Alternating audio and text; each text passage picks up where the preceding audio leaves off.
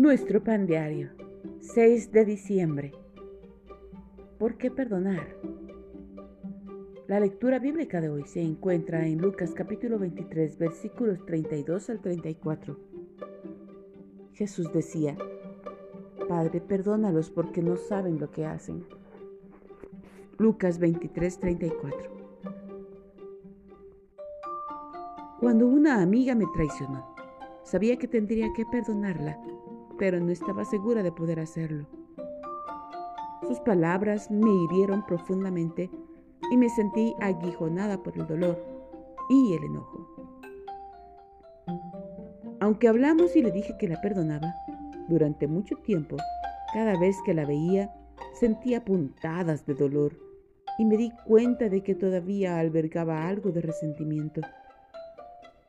Sin embargo, un día, Dios respondió mis oraciones y me dio la capacidad de dejar atrás todo por completo. Por fin era libre. El perdón es fundamental para la fe cristiana, ya que nuestro Salvador nos perdonó, incluso mientras moría en la cruz.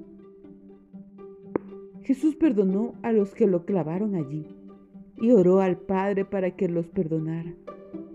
No guardó amargura ni enojo, sino que mostró gracia y amor a aquellos que lo habían tratado injustamente.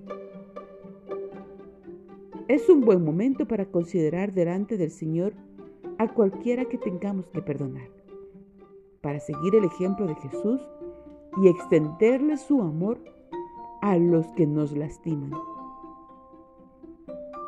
Cuando le pedimos a Dios, a través de su Espíritu, que nos ayude a perdonar, Él lo hace, aunque nos lleve tiempo perdonar. Cuando lo hacemos, somos libres de la prisión de no saber perdonar. Jesús, ayúdame a perdonar a los que me hacen mal, tal como me enseñaste con tu ejemplo.